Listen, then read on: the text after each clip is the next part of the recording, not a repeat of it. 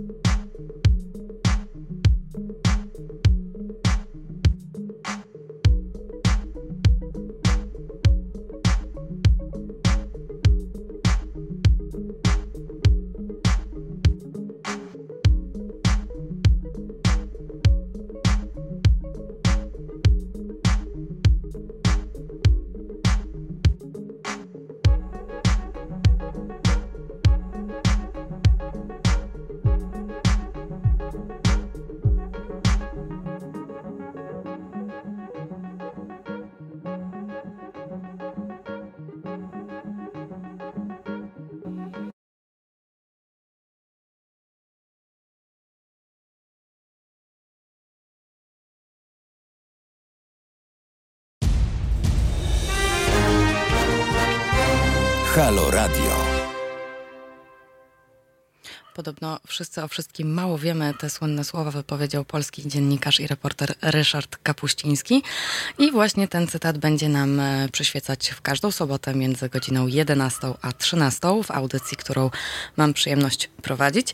Przedstawię się, bo jeszcze się nie znamy. Ja nazywam się Marta Woźniak. Jestem od 10 lat no, z krótkimi um, przerwami dziennikarką, obecnie związana z działem zagranicznym e, dziennika Super Express.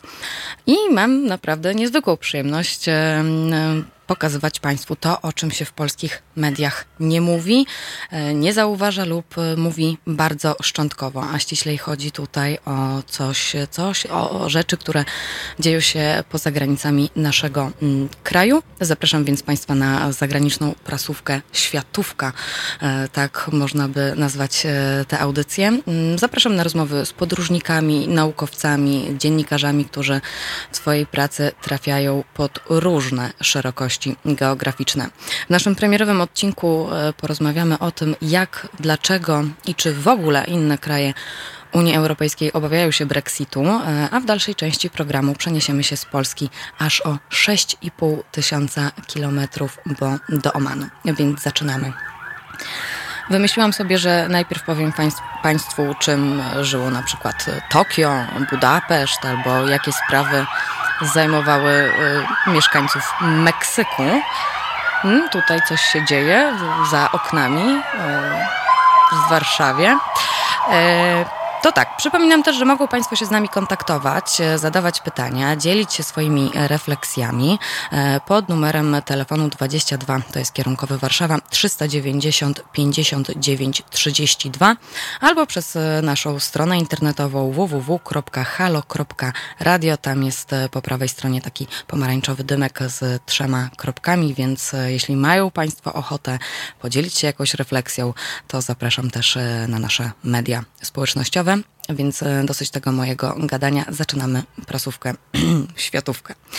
Włochy. Okazuje się, że jest e, spora awantura w wyższych e, sferach, to znaczy pod nosem włoskiego ministra spraw zagranicznych Luigiego Di Maio.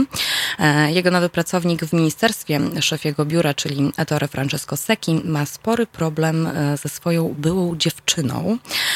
Francesco Secchi to były ambasador Włoch w Chinach, który od 6 września pełni teraz funkcję szefa gabinetu włoskiego MSZ. No i dwa lata temu miał spotykać się z niejaką panią Valentiną Pizzale.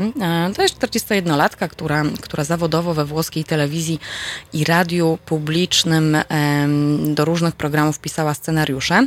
No ale gdy były ambasador powiedział jej, że to już koniec e, ich związku, e, to nie przekonało panią Valentinę i ona się właściwie wściekła. E, zaczęła się, zaczęła do niego wypisywać obleżywe wiadomości, wyzwania wyzwaniać, żądać powrotu. No i w końcu doprowadziło to do złożenia przez byłego ambasadora sprawy o stalking.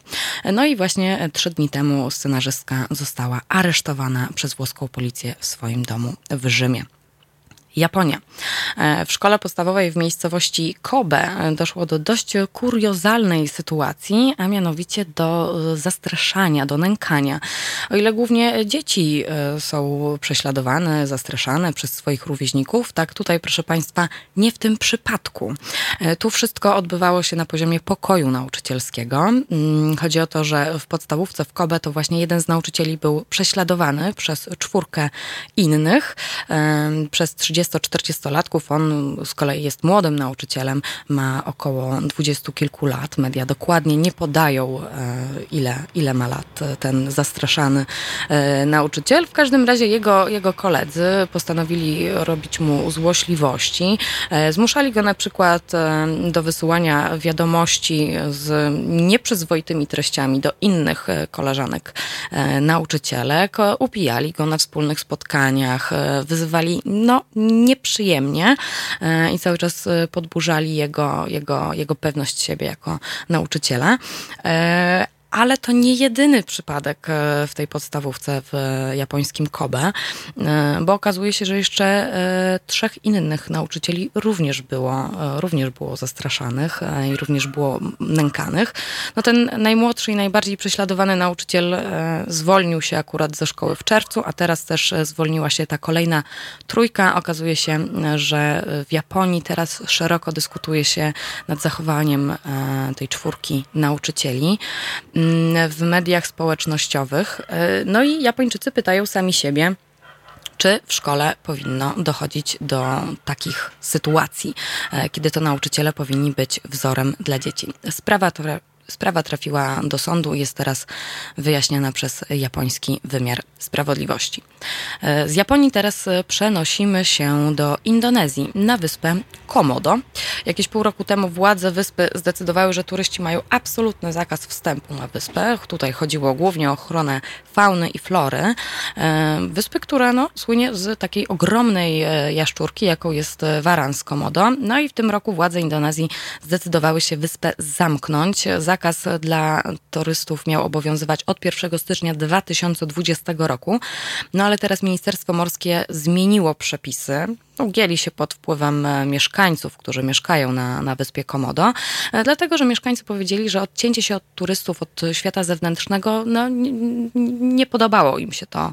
E, generowało to szereg różnego rodzaju utrudnień, więc ministerstwo złagodniało i 1 października cofnięto ten zakaz turystyczny, ale e, dalej wyspa, e, dalej wstęp na wyspę jest e, nieco ograniczony, żeby zobaczyć podobno ostatnie żyjące smoki na ziemi. Mm, tutaj również trzeba mieć jakieś pewne członkostwo turystyczne, więc ministerstwo ma opracować specjalny system turystyczny, ściślej mówiąc Ściślej mówiąc, wizyt, za wizytę na wyspie Komodo trzeba będzie zapłacić 1000 dolarów. Obecnie również trzeba zapłacić, ale są to o wiele mniejsze pieniądze. Żeby zobaczyć warany z Komodo, cena wstępu obecnie na wyspę wynosi 10 dolarów. Także Komodo już będzie właściwie tylko zarezerwowane dla bogaczy, więc jeśli jeszcze mają Państwo okazję podróżować do Indonezji, to koniecznie e, na wyspę Komodo. Z Azji przenosimy się z kolei do Ameryki Południowej, w Ekwadorze, w związku z masowymi protestami, e, które wybuchły po wejściu w życie decyzji o zniesieniu rządowych dopłat do paliw obowiązujących. Ekwadorczycy wyszli na ulice. E, tutaj prezydent Ekwadoru Lenin Moreno wprowadził e, w czwartek stan wyjątkowy na terenie całego kraju, no bo zdaniem prezydenta zniesienie dopłat e, zostało zawarte w pakiecie reform fiskalnych. To nie podoba się Ekwadorczykom. Skandują w protestach precz z reformami. W Quito, stolicy Ekwadoru, na ulicę wyszło no, tysiące Ekwadorczyków. Miasto jest sparaliżowane, bo w protestach głównie udział biorą taksówkarze, kierowcy kierowcy autobusów, e, kierowcy ciężarówek. Dołączyli się do nich również studenci. Ulice są zablokowane i tak jak protesty się zaczęły parę dni temu, tak teraz i na początku aresztowano w nich 19 osób. Tak liczba ta wzrosła do 275 aresztowanych, w tym również prezesa ekwadorskich taksówkarzy. I to by było na tyle, co wydarzyło się w minionym tygodniu na świecie, w kilku jego zakątkach, ale do tego, co jeszcze się działo, wrócimy. Natomiast już w studio Halo Radia za chwilę będziemy mieli pierwszych gości, czyli politologa i historyka profesora Klausa Bachmana i dziennikarza ekonomicznego Wojciecha Boratyńskiego. Słyszymy się już za moment.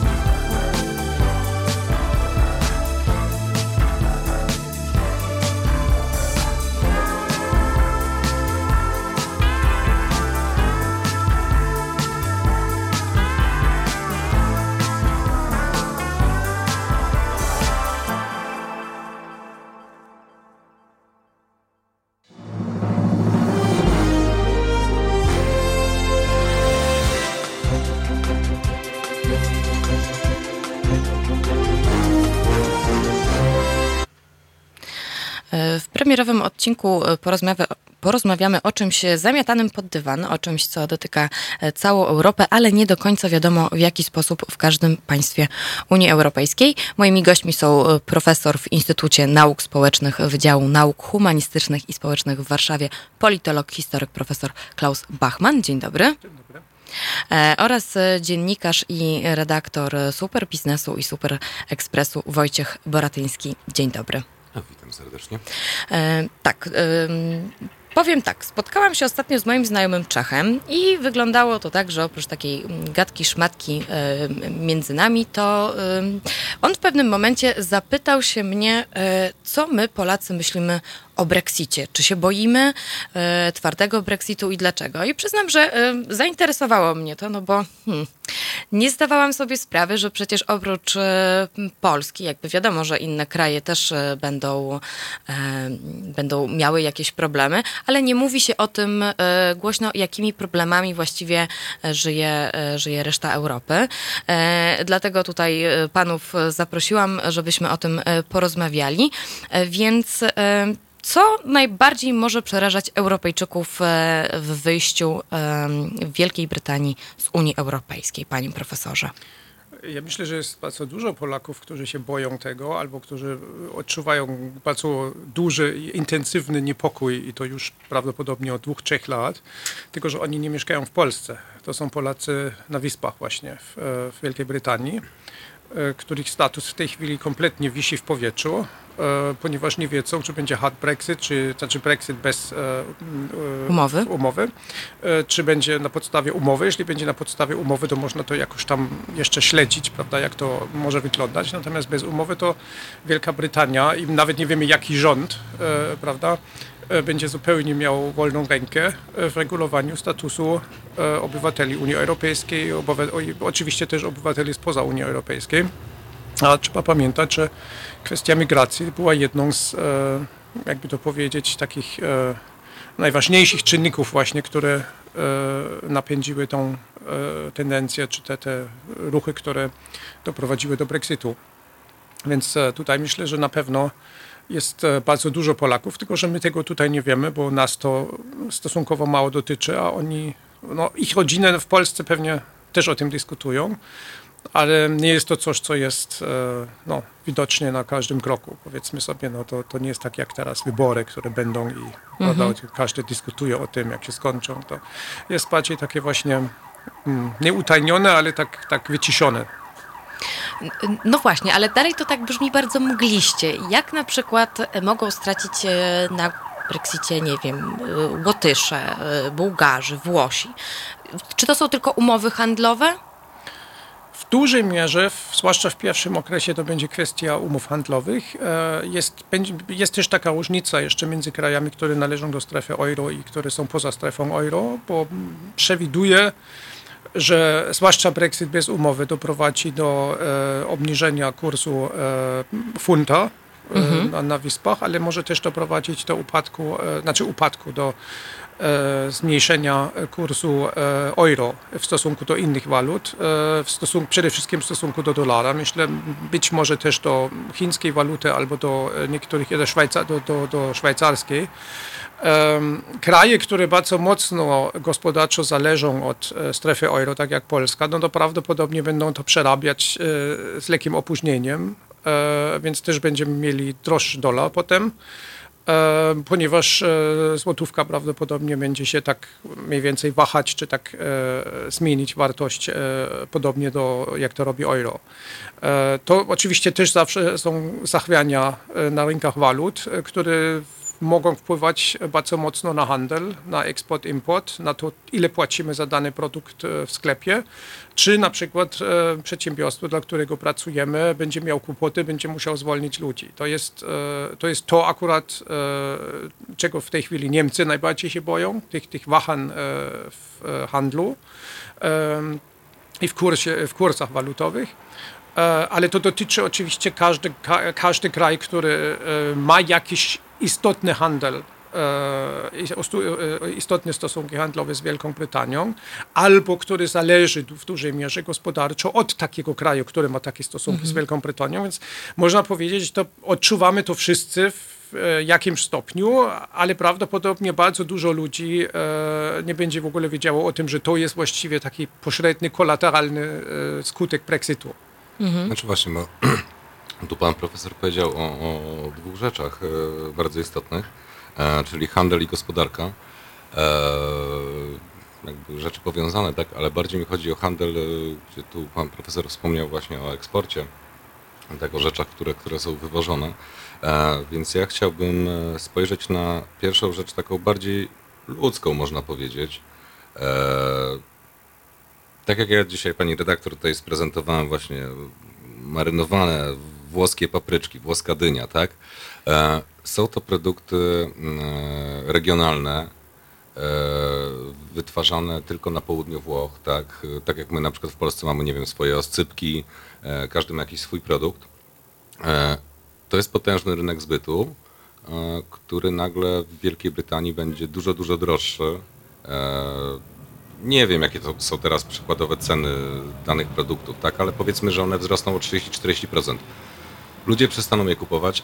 To jest nie tylko strata gospodarcza, ale też e, kulturowa, bo my poprzez e, chociażby właśnie kupowanie e, produktów regionalnych, tak, danej kuchni, uczymy się kultury innego kraju, tak? Jeżeli kupujemy, nie wiem, szynkę parmeńską, tak, kupujemy e, z Polski właśnie oscypki, staramy się dowiedzieć czegoś o danym produkcie, poprzez co też poznajemy kulturę, tak? Więc dla mnie y, to jest jeden z czynników, że Brexit nie tylko będzie kwestią mm, straty gospodarczej dla Wielkiej Brytanii, dla Unii Europejskiej, ale straty y, kulturowej, tak? Bo y, kuchnia, między innymi regionalne produkty są rzeczą, z, której, z których wynosimy część historii jakiegoś kraju.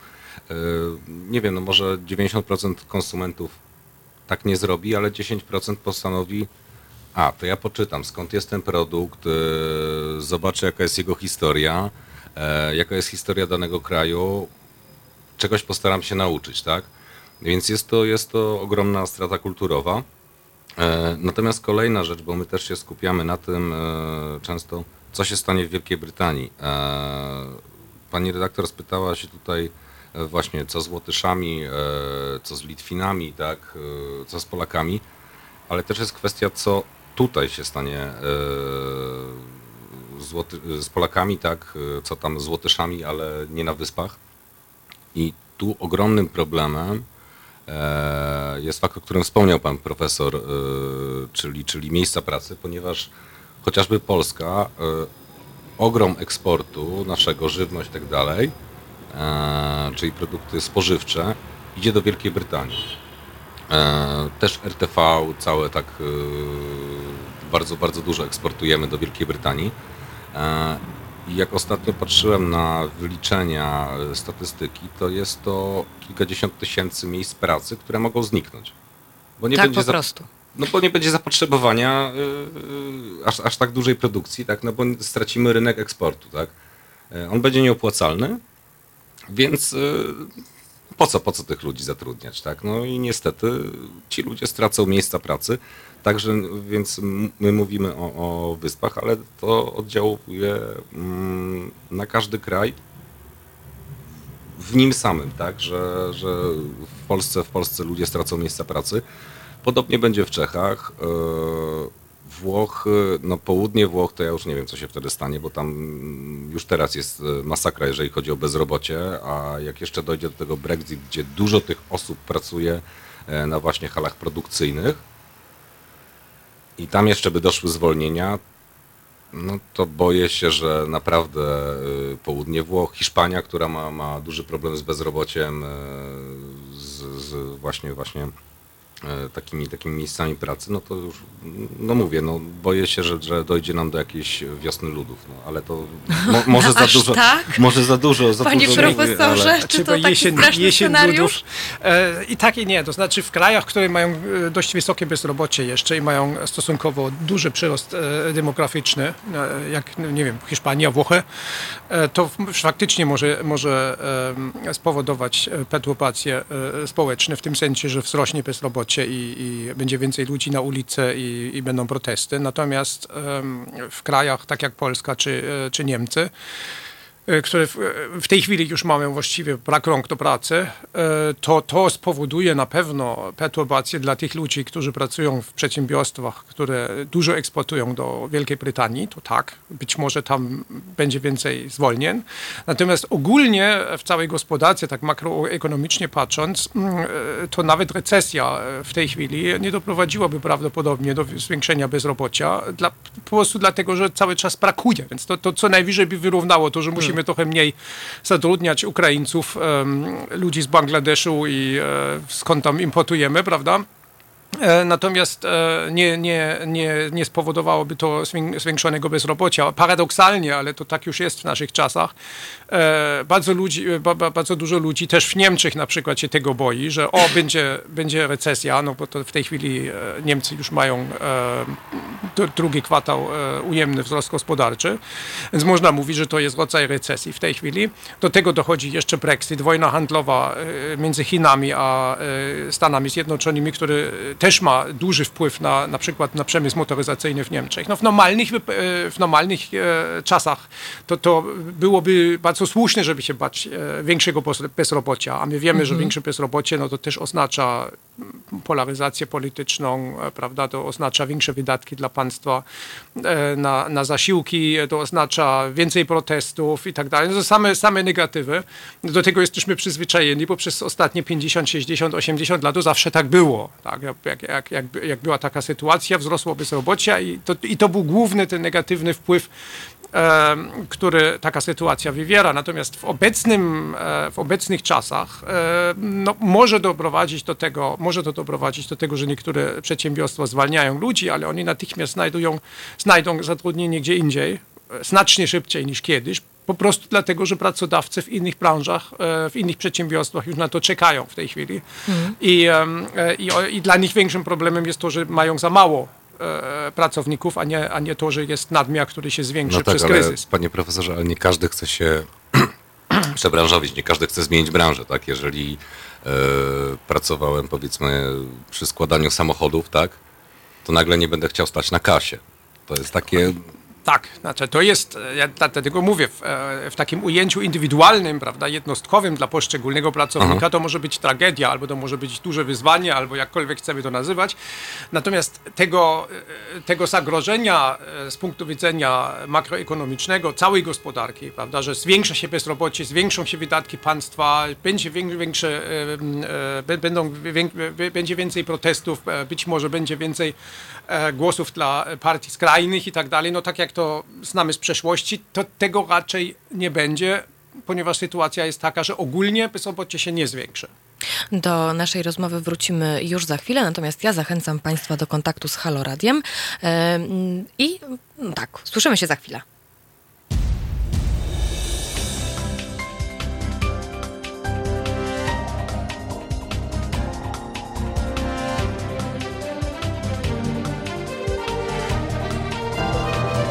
Halo Radio.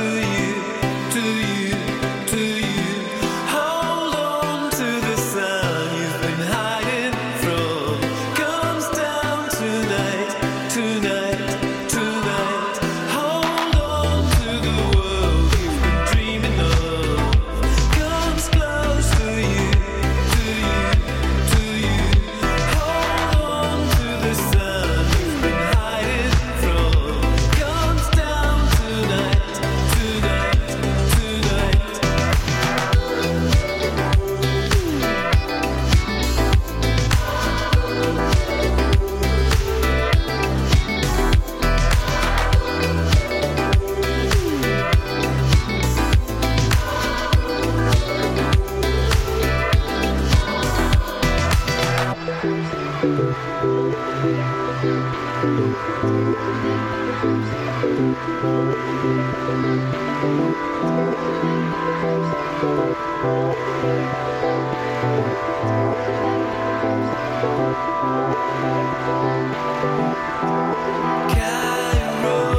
where we once met.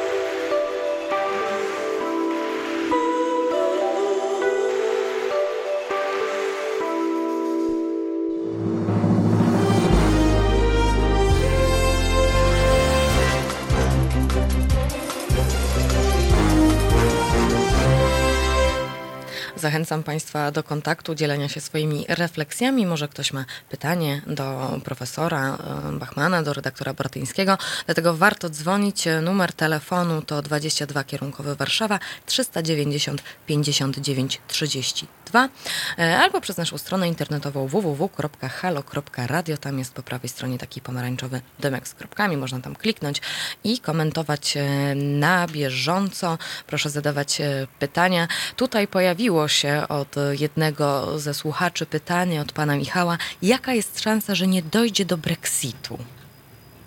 W ogóle. W ogóle.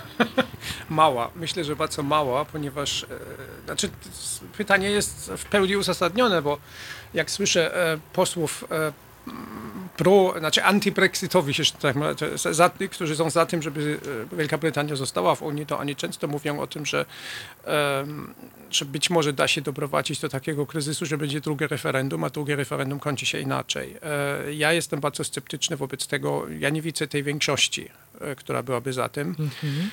Nawet jeżeli ona się czasami pojawia w sondażach tak, to, to jest sondaże i kto, kto odpowiada w sondażach, a kto faktycznie pójdzie głosować, to są zazwyczaj różne rzeczy, y, różni ludzie nawet. Natomiast e, myślę, że jest bardzo trudne do uzasadnienia e, również e, wobec sądów Wielkiej Brytanii, a sądy mają coraz większą, coraz więcej władzy właśnie nad tym procesem, właśnie, właśnie na skutek tego, że elity polityczne się tak pokłóciły i, i, i zakleszczyły.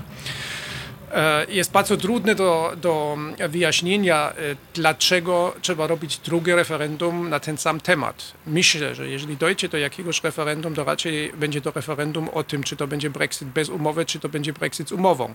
To jeszcze mhm. nie jest rozstrzygnięte. Natomiast to, że Wielka Brytania ma opuścić Unię Europejską, to zostało rozstrzygnięte w referendum i bardzo nie, nie, nie, nie, za bardzo nie widzę, jaki, był, jaki byłby sens, prawda? poza tym, że nam się wynik nie podoba, ale z punktu widzenia procedur i prawa, jak, jak uzasadnić, że trzeba to referendum jeszcze raz przeprowadzić. I przede wszystkim, nawet jeżeli będzie wtedy większość za tym, żeby zostać, to musimy, musielibyśmy e, rozstrzygnąć, prawdopodobnie znowu jakiś sąd musiałby rozstrzygnąć, który, który referendum to pierwsze czy to drugie jest ważniejsze.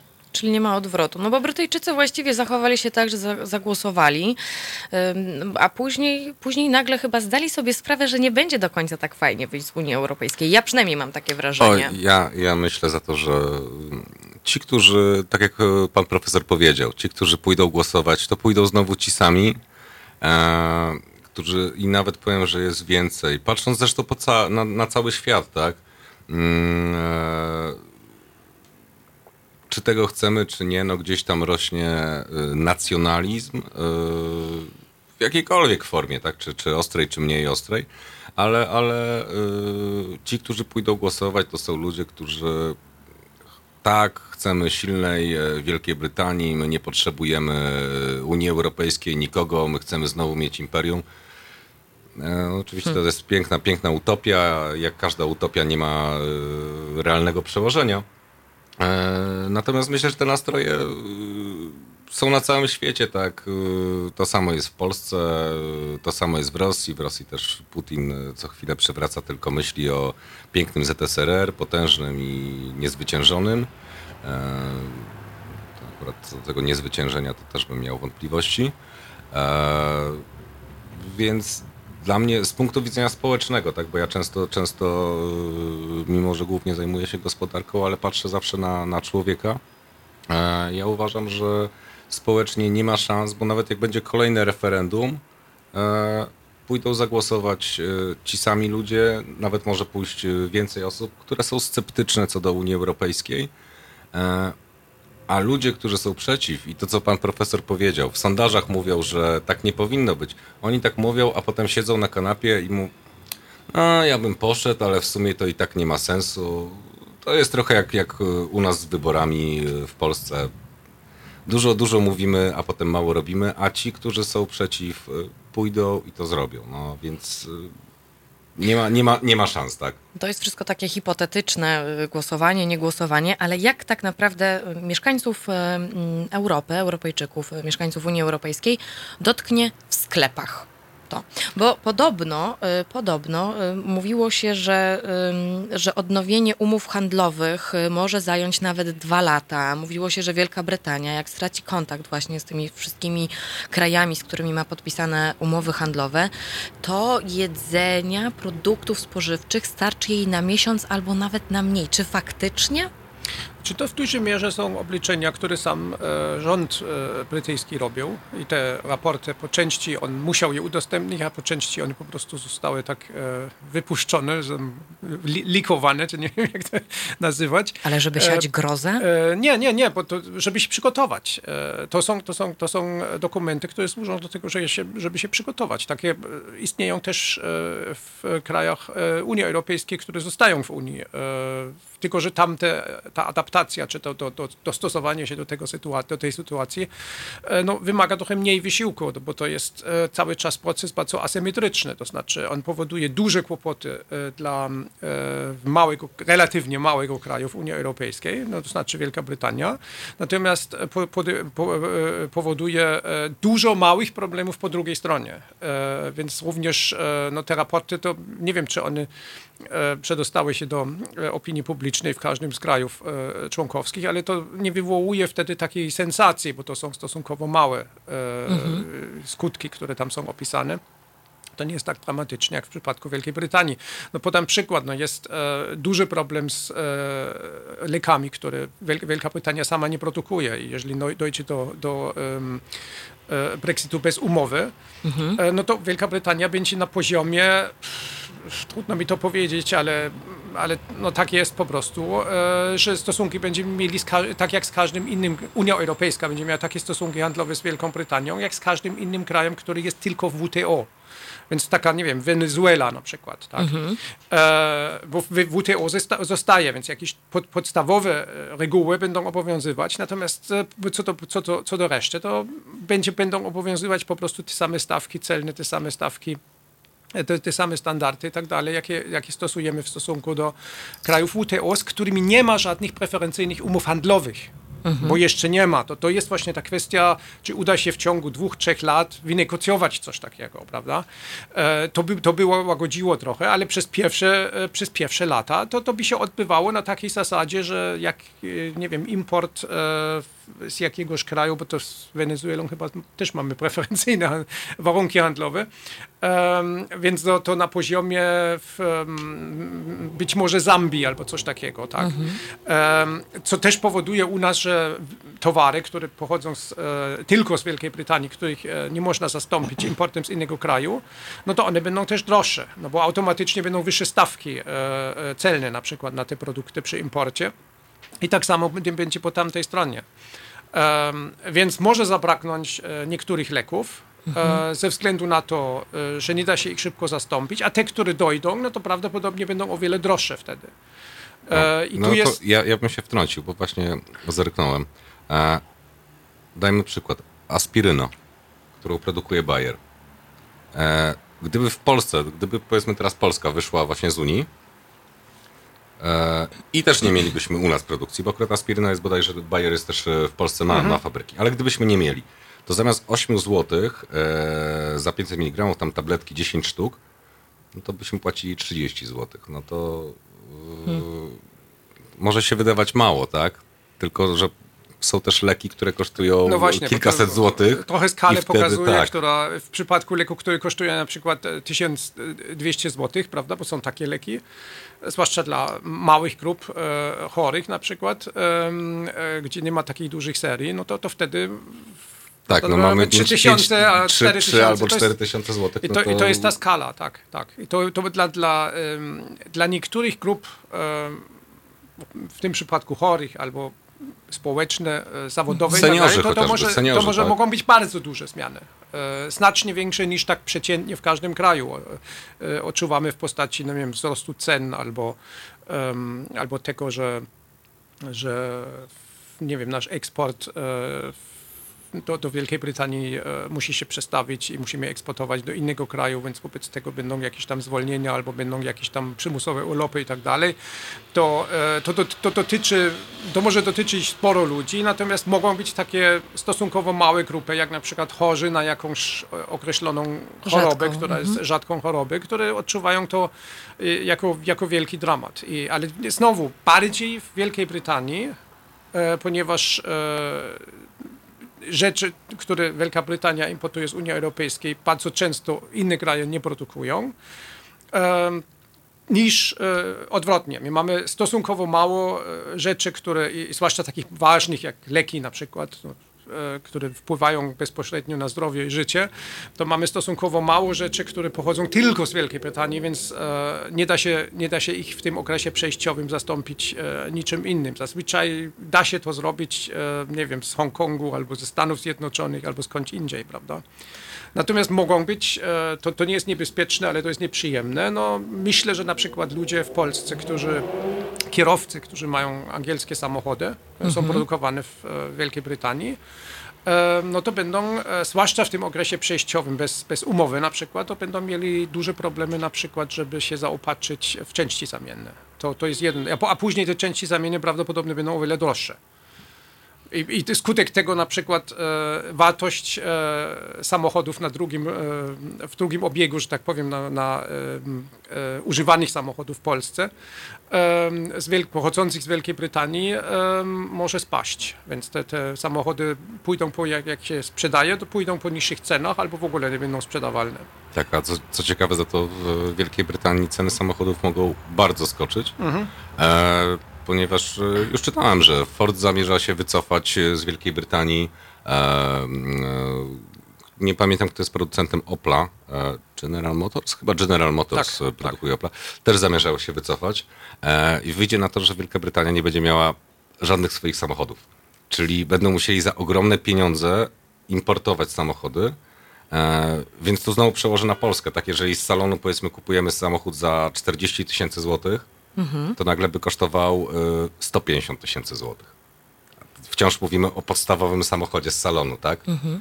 E, czyli używany, jak my teraz możemy kupić w Polsce za, nie wiem, już do, dobry samochód za 10-15 tysięcy złotych używany, to wyobraźmy sobie, że będziemy płacić za niego 50 tysięcy złotych. No to jest y, też kolejna rzecz, która y, bardzo uderza w każdego tak naprawdę, w każdą osobę, bo tym samym zwiększają się ceny taksówek, e, transportu. No, to, to w tym momencie już uderza w każdego obywatela. W dużej, w dużej mierze przerabialiśmy to w odwrotną stronę. Już kiedyś, jak, e, jeśli tak można powiedzieć, Szwajcaria przystąpiła do Unii, ona w, w 100% nie przystąpiła, ale tak, przerobiła te mhm. procesy. Mhm.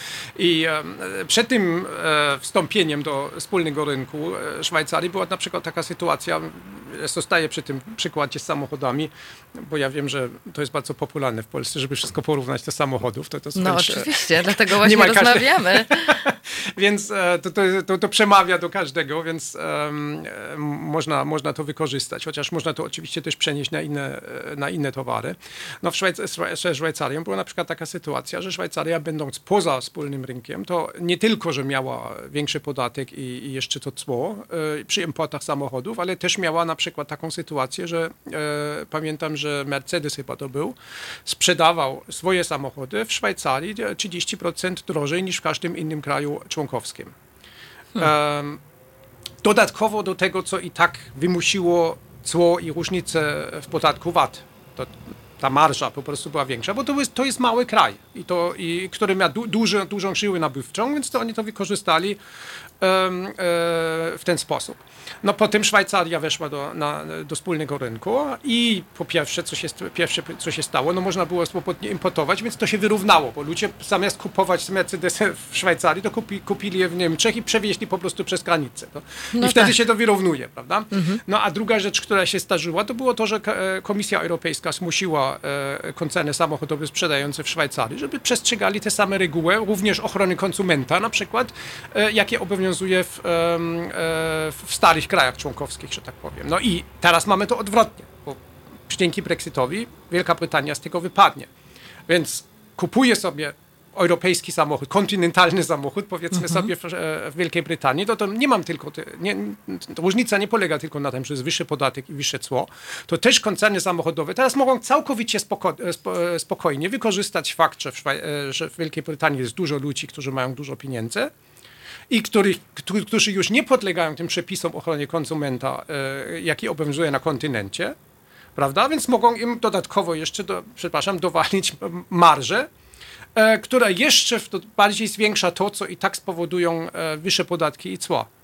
Więc to jest ta, ta sytuacja, bo to ta, te, obecnie, gdyby to zrobili, no to taki obywatel, czy nie wiem, taki um, handlarz e, e, samochodów, który tam na, na, większą skalę tam handluje, to mógłby po prostu zaskarżyć, zaskarżyć tych, te, te koncerny motoryzacyjne, że oni uczciwe praktyki, tak, powołując się na prawo europejskie, ale po Brexicie nie ma już prawa europejskiego w Wielkiej Brytanii, więc można z tą Wielką Brytanią wtedy, jako taki duży międzynarodowy koncern, można zrobić co się chce właściwie.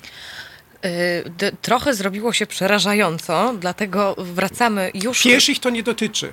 Pieszych nie dotyczy. Uf, uf, chociaż tyle, chociaż tyle dobrego. Wracamy ja już... wspomniałem o samochodach, a nie mam prawa jazdy. Więc...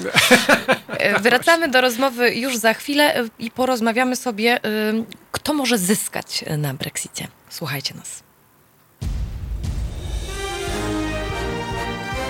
W poniedziałek.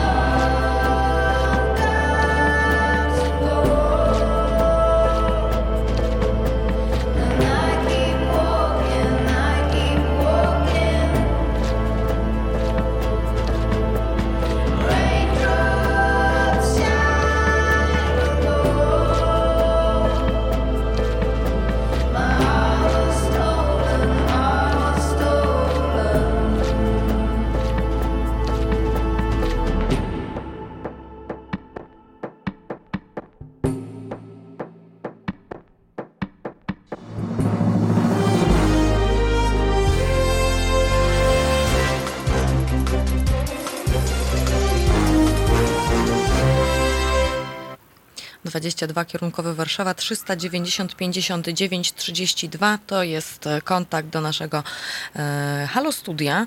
E, ze mną dwóch gości, profesor Klaus Bachmann i redaktor Wojciech Boratyński. Rozmawiamy o tym, co najbardziej, jak inne kraje Europy mogą zareagować na wyjście Wielkiej Brytanii z Unii Europejskiej.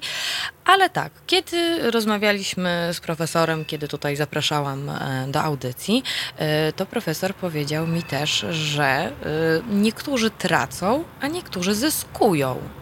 Kto i co zyskuje na To wyjściu? właśnie, Unii. tak, ja Z Unii. wcześniej, wspomniałem na OFie tak zwanym, tu odniosę się do poprzedniej części audycji, czyli tak zwane zmiany, zmiany umów. E, będziemy mieli na przykład sytuację, że sprzęt, dajmy na to telefony komórkowe, smartfony, e, w Wielkiej, my mamy teraz, że dwa lata gwarancji to jest obowiązek. Producent może dać więcej, ale obowiązkiem jest dwa lata, tak? E, Nagle w Wielkiej Brytanii może się okazać, że ten obowiązek, nie wiem, jest 6 miesięcy. Tam ceny będą inne. Ja sobie wyobrażam nagle masowo, podobnie jak teraz mamy z AliExpress, e, czyli z Chinami, który, gdzie nie, nie, obowiązuje, nie obowiązują jakby zasady Unii Europejskiej, masowy zalew różnych rzeczy importowanych z Wielkiej Brytanii przez internet, tak? Gdzie będziemy mogli kupić, o, spojrzymy, ale okazja, ten nowy iPhone jest powiedzmy o 1000 zł tańszy, e, bo jest z Wielkiej Brytanii i tak dalej, no ale jest 1000 zł tańszy. Tylko, że się okaże, że niestety, ale gwarancja jest dużo niższa. Ale myślę, że tu spojrzę na to, na to bardzo mikroekonomicznie, czyli właśnie drobni handlarze. Tak? Jeżeli ceny y, w Wielkiej Brytanii doszły właśnie do takich, y, takich roszad i powiedzmy te zasady by zostały zmienione co do gwarancji, y, myślę, że sporo handlarzy by naprawdę się zainteresowało sprzętem elektronicznym i tak dalej, żeby sprzedawać taniej w Unii Europejskiej, zarabiać na tym, no a już konsumenci mieliby problem, no bo po pół roku nam się coś rozwala i niestety... Czyli znowu wracamy do człowieka. Znowu wracamy do człowieka. No, ja zawsze będę patrzył od strony, od strony człowieka, w końcu nic co ludzkie nie jest mi Dla obce. cz- człowieka, e, znaczy dla człowieka to będzie raczej trudne, e, tru- trudniejsze niż w tej chwili, bo w tej chwili e, mogę importować z Wielkiej Brytanii właściwie bez ograniczeń przez internet i jedyne co ewentualnie no, wpływa negatywnie na taki e, zakup, bym powiedział, no to są to różnice w e, walucie, prawda? Jeśli, jeśli e, funt bardzo gwałtownie zmienia wartość w stosunku do, do złotego, no to, to skacze mi cena, e, to jest, to jest trochę nieprzewidywalne i czasami, może, czasami nawet może spowodować, że w, w jeden dzień zamawiam, a w drugim dzień dostaję i już cena jest inna. To zresztą można fajnie na Amazonie, jak się zamawia książki, prawda? Oni to, oni to podają, że ceny właśnie się zmieniły na skutek e, wahań kursu walutowego. Natomiast po Brexicie to, to będzie o wiele trudniejsze, ponieważ e, wtedy to będzie traktowane jako import po prostu, jak, jak mówiłem, no, z kraju, który, w, zna, który, z, z którym wiąże nas tylko WTO, e, zasady WTO, a to oznacza, ja pamiętam jeszcze, kiedy e, zamawiałem książki do, chyba do, Bel, do Belgii z, ze Stanów Zjednoczonych, no, to wtedy po prostu ta książka nie przyszła, tylko zamiast książki przyszła, przyszło zawiadomienie, że mam się udać do urzędu celnego i tam odebrać książkę i zapłacić cło. Czyli celnicy zarobią. O, E, no właśnie, wiemy, wiemy kto zarobi. Nie, to na pewno. Zyskają znaczy, celnicy. To na pewno. Em, ale e, znaczy, z jednej strony to może być korzystne dla takich em, drobnych handlarzy, którzy, nie wiem, wy, wykorzystują te różnice w przepisach, które, ale to, to jest coś, co teraz też mogą zrobić w stosunku do krajów e, pozaunijnych, prawda? E, jest podobna sytuacja i, i to, się, to się dzieje i to jest jeden z powodów, że Unia Europejska e, i Wielka Brytania właśnie się tak kłócą o ten backstop, e, ponieważ e, to jest dokładnie ten scenariusz, gdyby w Irlandii Północnej i między Irlandią Północną a Irlandią nie byłoby granicy celnej, ale stawki były, byłyby inne w Wielkiej Brytanii, bo już jest poza Unią Celną, no to wtedy zaczyna się gigantyczny przemyt po prostu na granicy y, irlandzko-irlandzkiej po prostu, tak? A z Irlandii to się, to musiałoby się przedostać już na kontynent zupełnie bez żadnych przeszkód, bo tam ani kontroli, ani em, ani innych stawek nie ma. To jest e, wspólny rynek. Co raz jest na wspólnym rynku, to można wszędzie sprzedawać. Więc byśmy dostali na przykład, e, może powstać taka sytuacja, że my importujemy coś z, z Chin bezpośrednio i to jest na przykład kilkakrotnie droższe niż e, to samo importowane przez Irlandię Północną, bo tam po prostu to idzie przez szmugiel, a e, z Chin bezpośrednio to idzie tak jak opisałem, prawda, z cłem jest, o, y, musi być odslone i kontrolowane i tak dalej. Więc to jest w istocie, o to, o to się, o to, o się to, toczy ten spór teraz o backstop i o tej nowej propozycji um, Johnsona, żeby zapobiec takiej sytuacji, kiedy Irlandia i Irlandia Północna po prostu będą dzia, dzia, czarną dziurą e, e, Europy, Europy, e, przez którą przechodzi cały prz- przemyt na przykład z Chin. Myślę, że Chiny to tu jest większe zagrożenie niż każdy inny kraj, ponieważ oni bardzo dużo, bardzo tanich rzeczy produkują, więc tu się opłaca nawet nadrabiać dodatkowe kilometry przez transport, e, żeby, żeby importować na przykład do Sycylii, prawda, nie przez Morze Śródziemne, tylko przez Irlandię wtedy. E, więc to jest to, o co chodzi, ale to nie jest do końca odpowiedź na, na pytanie, kto zyska na Brexicie, bo są, będą ludzie, którzy zyskają na Brexicie i to ludzie, nie tylko przedsiębiorstwa, bo oczywiście przy, wśród przedsiębiorstw każdy korzysta, który e, na przykład jest w takiej sytuacji, że nie musi się przestawiać, prawda? Ta, tam, gdzie wypada jakieś przedsiębiorstwo brytyjskie z, powodu większych cen, że nie, nie będziemy już importować stamtąd, bo cła są za duże, więc to się nie opłaca, no to importujemy na przykład ze Stanów Zjednoczonych albo, nie wiem, z, e, e, skąd możemy, e, możemy z Szanghaju albo, nie wiem, no, w każdym razie z innego kraju, prawda? Jeżeli ja mam przedsiębiorstwo, które już to robi, to nie musi się przestawiać, to mu nie, produkcja nie upadnie. To ten ma problem, który ma na przykład 30% importu z, z, e, e, z, z Wielkiej Brytanii. I w stosunku do niego to ja jestem wtedy, ja zyskam wtedy, bo mi wypadnie po, po prostu konkurent, prawda? Ale jeśli nie mówimy o przedsiębiorstwach, tylko mówimy o zwykłych ludziach, to myślę na pewno, że ci wszyscy, też Polacy, którzy e, chcą jechać do Wielkiej Brytanii na urlop, to będą mieli taniej. Ze względu na to, że prawdopodobnie wartość funta pójdzie w dół wtedy. A to jest bardzo korzystne dla wszystkich, którzy przyjeżdżają do tego kraju. Natomiast Niekorzystne dla tych, Niekorzystne- którzy pracują. tak, nie, nie, znaczy to też, e, to zależy, gdzie wydają te pieniądze. No i niekorzystne, niekorzystne dla Brytyjczyków, którzy bardzo chętnie przyjeżdżają do na, Polski. na kontynent. Dla nich na pewno nie. I też e, bardzo niedobrze dla tych, e, dla tych regionów w Europie, e, które tradycyjnie przyjmują dużo turystów e, brytyjskich, prawda? Bo dla, dla nich to wtedy będzie droższe, żeby jechać na przykład, nie wiem, do Francji. E, Albo do Portugalii, no to też jest taki dość e, lubiany przez Brytyjczyków kraj. No to e, tamta branża turystyczna musi się przestawiać. Być może da się to nadrobić przez, że tak powiem, większy import Amerykanów albo coś podobnego, ale na pewno w okresie przejściowym, no to, to tam będą mniejsze obroty. To jest, to jest coś, co dotyczy i przedsiębiorstwa, i poszczególnych ludzi. Ja też pomyślałem, jak tu właśnie profesor wspomniał o Irlandii, szmugiel, pomyślałem, że też mogą uzyskać, e, znowu tu powiem o ludziach nieuczciwych, tak, czyli producenci podróbek tak zwanych. E, Czyli wrócę tutaj do, do kuchni, no. Pani Tak. redaktor wie, że ja niestety no, zakochany jestem, jeżeli chodzi o kuchnię. E, przynajmniej jedyna miłość, która mnie nie zostawia. E, y, wyobrażam sobie właśnie, że będziemy mieli e, szynkę powiedzmy parmeńską, która nie jest szynką parmeńską, tak? To znaczy Tak zwane. podróbką. Tak, tak jak u nas, u nas czasami sprzedają powiedzmy oscypek, a on jest roladą ustrzycką, coś takiego. U- Kombinuje się.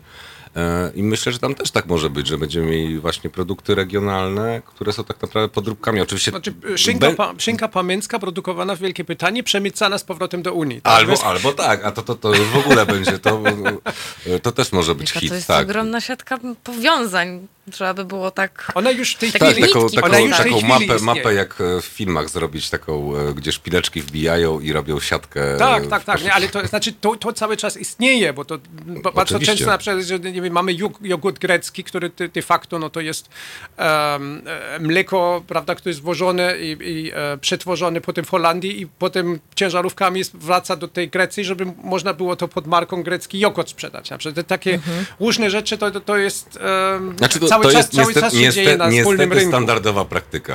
Tam, Niestety. gdzie się opłaca, nie zawsze się Tak. opłaca, ale jest to, no, w tej chwili to jest legalne, ponieważ wszyscy, e, którzy uczestniczą w tym procederze są w Unii Europejskiej, więc to, to, to było wręcz, bym powiedział, no poza tym, że to ciężarówki przyczyniają się do e, zmian klimatu, o, o czym wiemy od niedawna, prawda, to, to, to, to było nawet jeden z celów tego wspólnego rynku, żeby takie rzeczy były możliwe możliwe bez ograniczeń.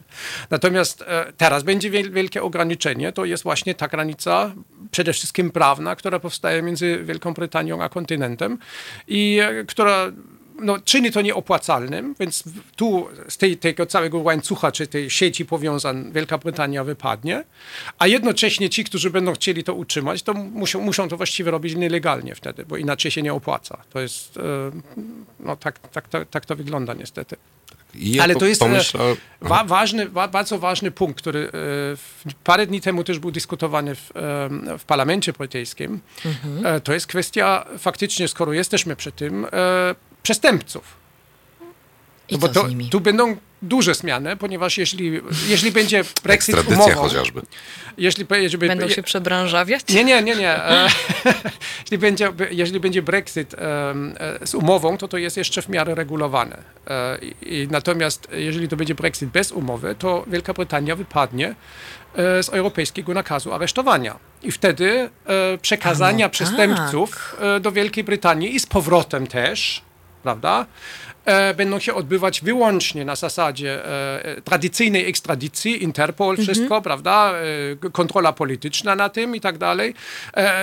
Może to trwać miesiącami, czasami może w ogóle do tego nie dojść, ponieważ jak na, na, na przykład, nie wiem, Wielka Brytania uznaje, że Polska nie jest praworządna, wobec tego to w ogóle nie będziemy tego już robić, a trzeba pamiętać, że akurat między Polską a Wielką Brytanią, między innymi ze względu na dużą liczbę Polaków w Wielkiej Brytanii, to jest bardzo ważny element integracji europejskiej, ten europejski nakaz aresztowania, który niesamowicie ułatwia życie sędziom, e, prokuratorom i policjom obu, w, obu, w obu krajach. A tutaj Wielka Brytania przy umowie bez Brexitu całkowicie wypadnie.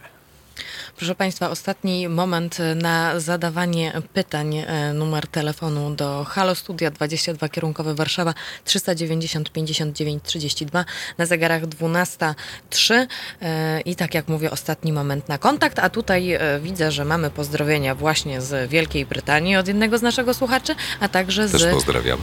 a także z Hamburga. E, No, kwestia przestępców, faktycznie nie pomyślałam o tym, że przecież europejski nakaz A aresztowania mamy, jest mieliśmy, anulowany mieliśmy wtedy. bardzo, bardzo dużą e, liczbę e, przestępców, którzy właśnie byli złapani czy skazani w Wielkiej Brytanii, przekazywani właśnie do, w cudzysłowie to już powiem, odsiadki w Polsce, albo właśnie tam powiedzmy złapani i już skazywani w Polsce. No więc tu pojawi się problem. E, no niestety, no to tu będę, będę nieprzyjemny. No jest ten, jest ten pewien odsetek Polaków na wyspach, którzy łamią prawo. E, No i nagle pojawi się nam problem, Problem. i zagwozdka, co z tym zrobić.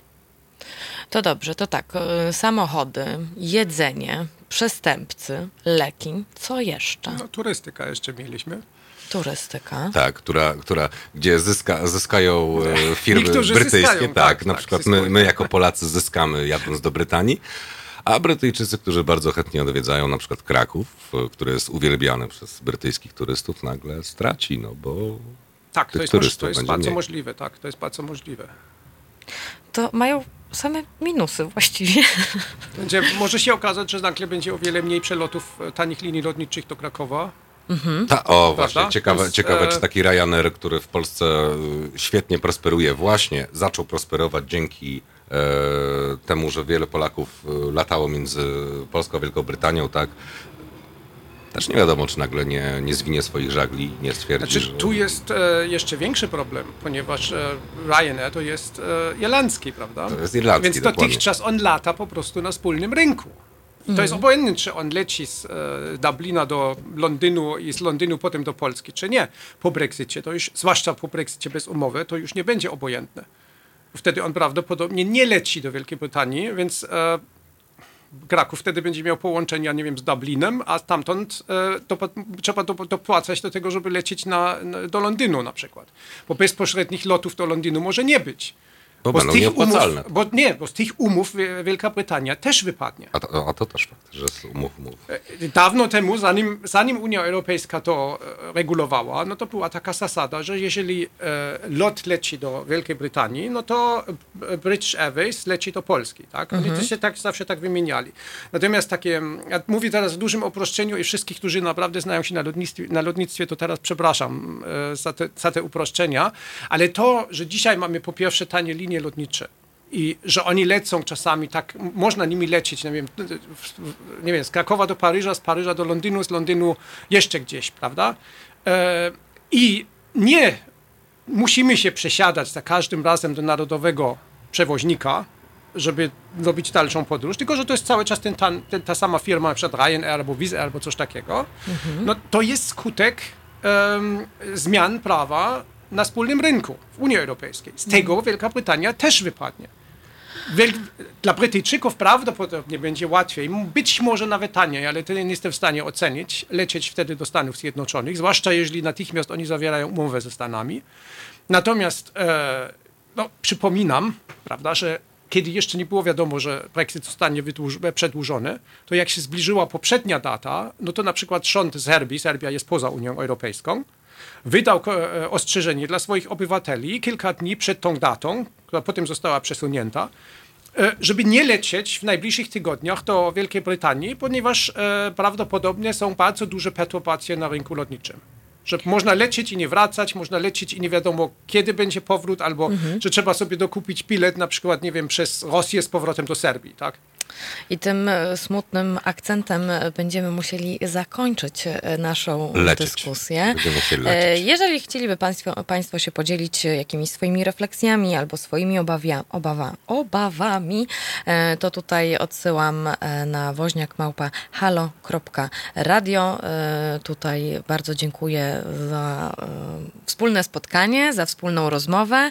Moimi gośćmi byli profesor politolog, historyk, profesor Klaus Bachmann e, oraz e, dziennikarz i redaktor e, Wojciech Boratyński. Bardzo dziękuję za rozmowę.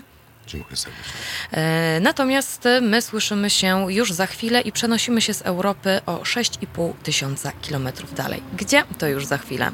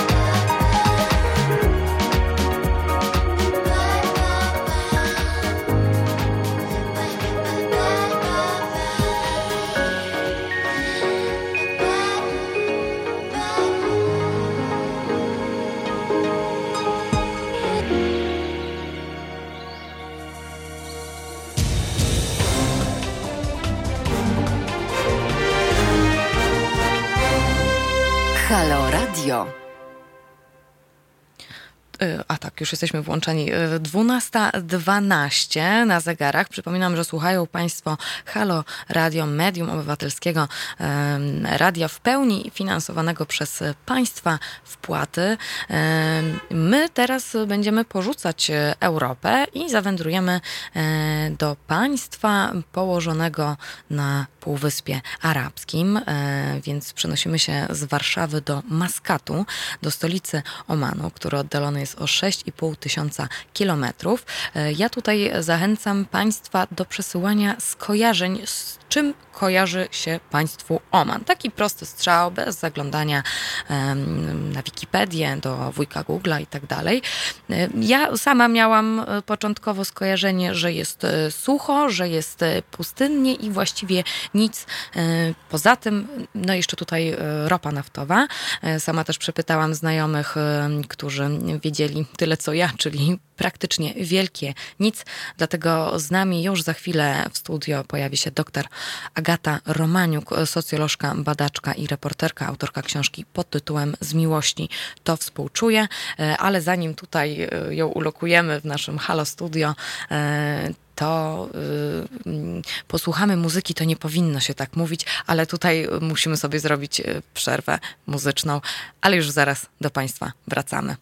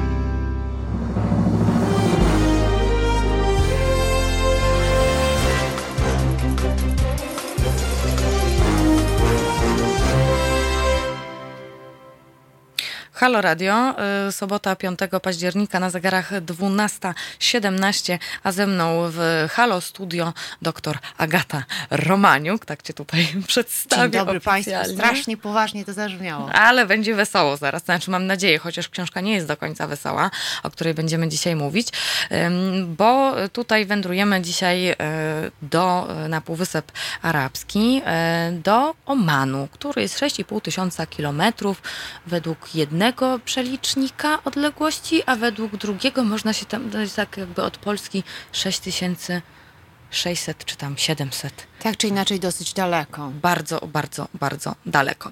I tutaj będziemy rozmawiać e, o książce reporterskiej, którą napisałaś. E, Tytuł tej książki to Z miłości to współczuję, opowieści z Omanu. E, Tak wygląda, nie wiem czy to będzie widać, ale później jak będzie kamera tutaj na mnie, o tak jest, o jest, tak. Więc tak wygląda książka. No więc tak, ja zadam pierwsze pytanie, jakie bym ci chciała Agato zadać, to tak. Mm, Oman to raczej się tam chyba nie jeździ tak jakoś, tak po prostu się nie jeździ. Tak, a gdzie chciałbyś pojechać na wakacje? A do Omanu. Oczywiście, tak. Na jednej liście Tunezja, Egipt, y, Chorwacja i Oman. Nie, no nie, chociaż jeździ się więcej niż się jeździło powiedzmy jeszcze 10 czy 15 lat temu. Ale ci, co do Omanu jeżdżą, to w większości są turyści, którzy korzystają z takich usług typu all inclusive, jadą do prowincji Salala na południu tego kraju i w pięknym resorcie sączą drinki przez słomka. O, bardzo niedobrze przez słomka, ale w każdym razie mało jest dosyć takich osób, które się wybierają na własną rękę. Chociaż tak jak powiedziałam, w ciągu ostatnich 10 lat, od kiedy ja mam styczność z tym krajem, takich turystów jest więcej, ale to najczęściej są tacy, którzy albo jadą tam się wspinać, albo są ekipą ornitologów, O! albo tak, albo, bo tam jest bardzo ciekawe ptactwo, albo nie wiem, chcą przemierzać pustynię i tam jakoś y, w ramach trekkingu to zrobić. Więc takich wycieczek, że autokarem, z wędką, to raczej rzeczywiście nie ma. Mm. E, To tak, ja zadam też e, takie znienawidzone, myślę, przez twórców pytanie, e, a mianowicie, jak to się stało, że Oman jakby znalazł się w kręgu twoich zainteresowań? To w ogóle to jest historia rodzinna. To nie jest tak, że ja jako reporterka siedziałam sobie nad mapą i myślałam tak, ho, ho, ho, o jakim kraju jeszcze nie napisano, nie? Nie, to było zupełnie inaczej. E, Te 10 lat temu, bo ja tam pierwszy raz przyjechałam w 2009 roku, mój ówczesny mąż po prostu dostał tam kontrakt. Ja tam pojechałam jako żona z brzuchem, bo byłam w ciąży, z kotem w koszyku i, e, i mieszkaliśmy tam przez jakiś czas. I dopiero pomysł napisania o tym kraju urodził się dużo później. E, Jak się zorientowałam, że niewiele o nim napisano, nie tylko po polsku, ale w ogóle. Jest jakakolwiek książka o... Reporterskiej książki nie ma, z tego co wiem, żadnej. E, Jest kilka książek takich turystycznych, historycznych, jest jeden taki esej o powiedzmy historii kobiet i w ogóle przemian społecznych w Omanie. Ja zresztą będąc tam byłam świeżo po doktoracie i wyobrażam sobie, że myślę taką książkę socjologiczną. Że to będzie takie fascynujące dzieło, studium dzietności, starzenia się tego kraju oraz rozwoju infrastruktury. I wtedy pewnie byś mnie tu nie zaprosiła, bo byście Państwo w ogóle po tą książkę nie chcieli sięgnąć. No i dopiero wiele właśnie lat później, 10 lat później, zorientowałam się, że to, co by było ciekawe, to historie ludzi, którzy tam mieszkają, a szczególnie kobiet, o których mnie się, wie się jeszcze mniej niż w ogóle o samym kraju. No. Mm. E, Tam e, po przeczytaniu twojej książki e, ma się takie wrażenie, że w Omanie tak, nie ma biedy, że małżeństwo to jest umowa i nie ma nic wspólnego z miłością. Zresztą tytuł z miłości to współczuję, to powiedziała jest do ciebie jedna z bohaterek. Tak, cytatem z bohaterki. Tak, i, i ma się wrażenie, że ta książka też jest dla ciebie dość osobista. Tak, tak. I to, to, to zdanie zresztą było wypowiedziane do mnie, jak e, zupełnie przypadkowo spotkana przeze mnie dziewczyna w urzędzie zapytała się mnie, to taka standardowa tam rozmowa, czy jesteś jedyną żoną swojego męża. Odpowiedziałam, że tak, a ona na to, czy wasze małżeństwo jest z miłości, więc ja gorliwie przytaknęłam, że oczywiście. Ona mówi, o mój Boże, z miłości to współczuję. Bo dla Omanek rzeczywiście małżeństwo, które opiera się wyłącznie na miłości, jest rzeczą super ryzykowną i w ogóle taką niekoniecznie pożądaną.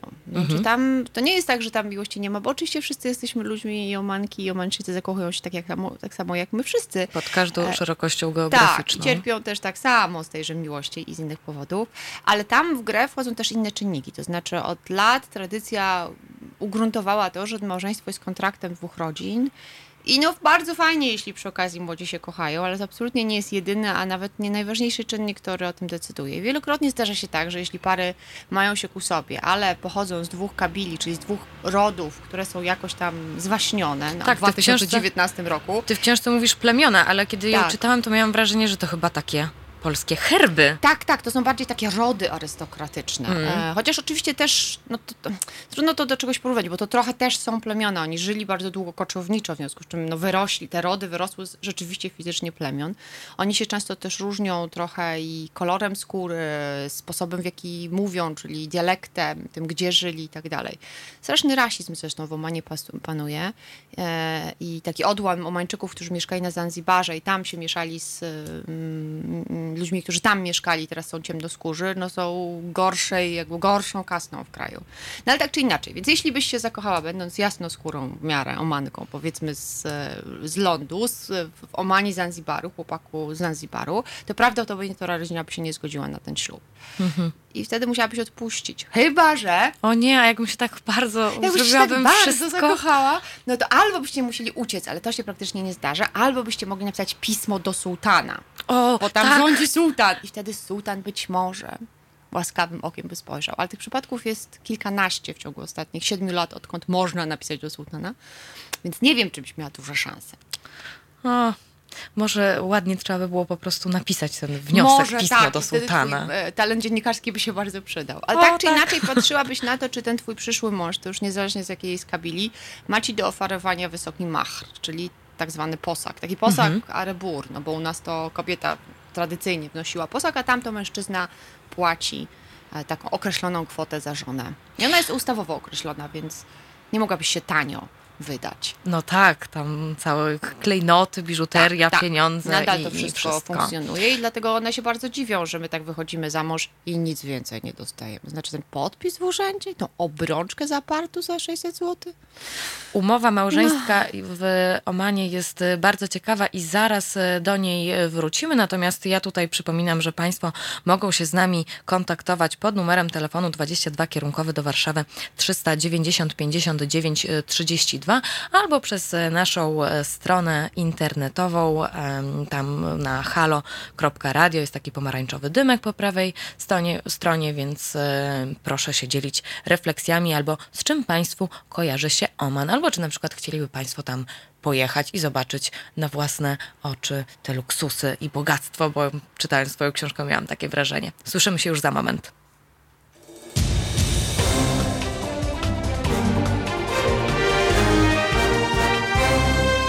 Halo Radio.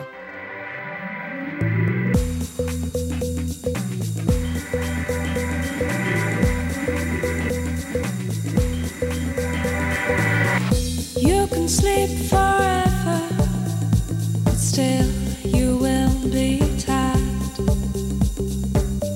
You can stay as cold as stone, but still you won't find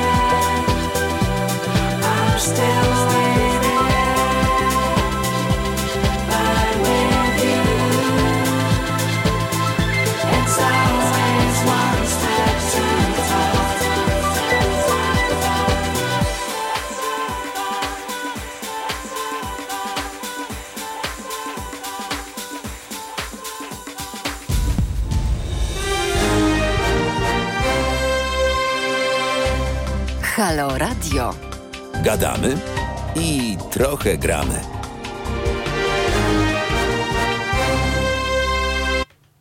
Wracamy do rozmowy o Omanie razem z Agatą Romaniuk, autorką książki Z miłości to współczuję. Y, I chciałabym porozmawiać o tych małżeństwach takich. No właśnie, to jest umowa. To jest jak, tak, wydaje mi się, że to jest takie dość pragmatyczne. Bardzo, na pewno bardziej niż u nas. To znaczy oni, te umowy nie zawsze są spisane, chociaż i tak się zdarza, ale w umowie można sobie zastrzec i zabezpieczyć różne rzeczy. Na przykład jaką się nagrodę dostanie za urodzenie dziecka i ona czasami jest taka bardzo fizyczna. Kiedyś to było tak, jak dziewczęta wzdychają, mówią, no kiedyś to było równowartość wagi dziecka w złocie, no ale teraz kryzys światowy, prawda, ropa tanieje w ogóle, więc można liczyć powiedzmy na kolie. No ale jak bliźniaki, to to więcej na przykład. Nie? Albo co, jeśli twój mąż weźmie drugą żonę? To jaka wtedy gratyfikacja ci się należy? Albo znam dziewczynę, która sobie zastrzegła, że mąż sfinansuje jej studia medyczne za granicą i jak się z tej, z tej obietnicy nie wywiązał, no tam jeszcze inne rzeczy wchodziły w grę, ale między innymi to, to się z nim po prostu legalnie rozwiozła, no bo nie dotrzymał obietnicy. Tej umowy naszej No tej umowy, a w naszych takich umowach niepisanych to co tam się obiecuje? Miłość, wierność, uczciwość małżeńską. Jak ci ktoś nie, nie dotrzyma, to no to tak ewentualnie może ci być przykro, nie? Ale nic specjalnie Czyli tak, zanim bierze, zanim bierze się ślub, ten taki biały ślub, tak? Tak, bo tam są w ogóle dwa śluby. Jeden to jest taki ślub tradycyjny omański, na którym co jest wyszło dla nas troszkę dziwne. Oni się nie spotykają w meczecie. To znaczy ten ślub biorą właściwie, chciałam Osobno? Osobno. Znaczy ona w domu jest. Bo to jednak jest trochę patriarchalne społeczeństwo, więc ona jest w domu, a on w meczecie z y, mężczyznami z jego strony i z jej strony oraz szejchem no jakby przysięga jej też miłość, wierność i uczciwość małżeńską oraz tą kasę. A potem często teraz pary jeszcze biorą tak zwany biały ślub, czyli właśnie na modłę europejską i to polega na tym, że ona wtedy zakłada taką piękną suknię białą bezą, ale nadal są osobne, czyli on ma swoją wielką imprezę, ona ma swoją A. wielką imprezę, na której są tylko kobiety. I, później, i czy to jest tak, że ona później trafia? i- on, on, on, przychodzi o północy i to wszystko jest strasznie takie z naszego punktu widzenia napompowane i kiczowe. Chociaż ostatnio byłam na takim weselu polskim, co ty...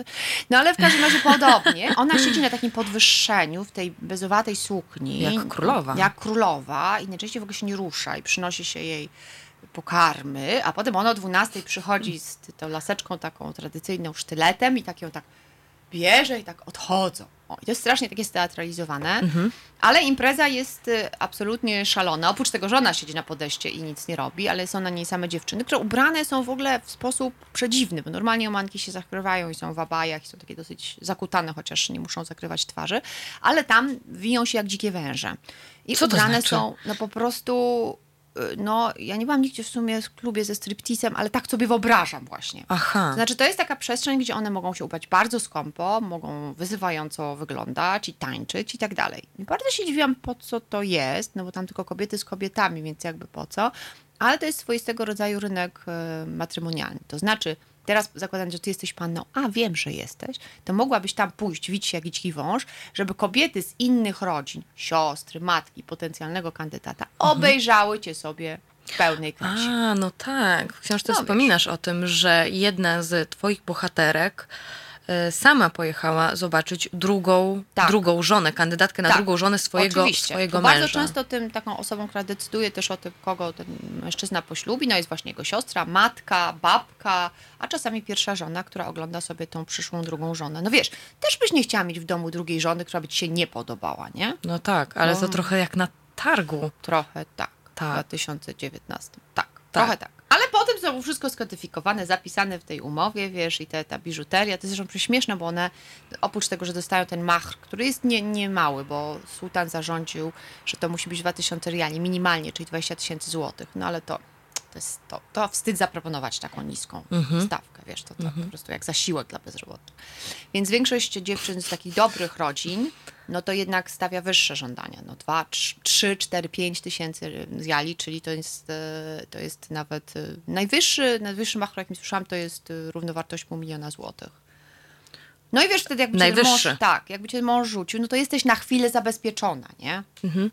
Wiesz, no. Ale to gorzej, jeżeli zostaniesz rozwódką. Gorzej, tak. Gorzej z różnych, chociaż tam dosyć dużo jest rozwodów, ale dziewczyny się raczej starają rozwieść, jeśli w ogóle, zanim na świat przyjdą dzieci. Bo ciągle w społeczeństwie omańskim pisane i niepisane prawo jest uświęcone tradycją jest takie, że dzieci zostają przy tobie, jeśli się rozwiedziecie, ale syn tylko do siódmego roku życia, bo potem staje się w ich oczach mężczyzną i może go przejąć rodzina męża, właściwie bez pytania ciebie. A córka do czasu pokwitania może mieszkać z tobą, chyba że wcześniej ty się zwiążesz z innym mężczyzną i wtedy to jest, to z automatu rodzina męża zabiera córkę, no bo jest jakby inny mężczyzna, który zagraża jej niewinności i dziewictwu. No więc teraz sobie wyobraź, że jak masz synka i córkę i chciałabyś się rozwieść, to się dwa razy jednak zastanowisz, czy on ci nie zabierze tych dzieci, nie? No i mam takie, mam takie bohaterki, mam taką bohaterkę, piszę też o niej w książce, która się rozwiodła, też była w przemocowym małżeństwie i została z maleńką córeczką i ona teraz wie, że nie może wyjść za mąż, czy związać się z jakimkolwiek innym mężczyzną, zanim Bo ona nie będzie córka dorosła. zostanie tak, odebrana. Tak. I to I zgodnie teraz z prawem. Sabija ma tak, 30 chyba teraz dwa lata, córeczka ma trzy, Mhm. no to wiesz, jeszcze daleko do pełnoletności, nie? I Tak. to jest super smutne.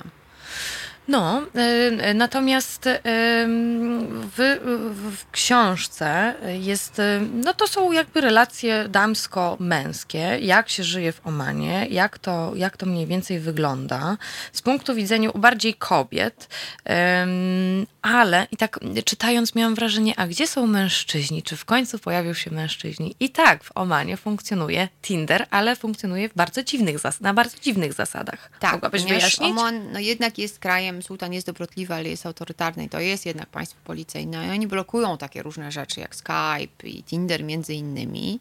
E, No ale po jakichś tam WOIP-ach czy czymś, ja się nie znam, wy tu radiowcy, to może się znacie, no w każdym razie można sobie ustawić dostęp do tego i mimo, że ten, ten Urząd do Spraw Regulacji Telekomunikacji blokuje, no to jednak jest taki czarny rynek Tindera i rzeczywiście faceci, głównie faceci z tego korzystają. Dla Omanki to jest bardzo ryzykowne.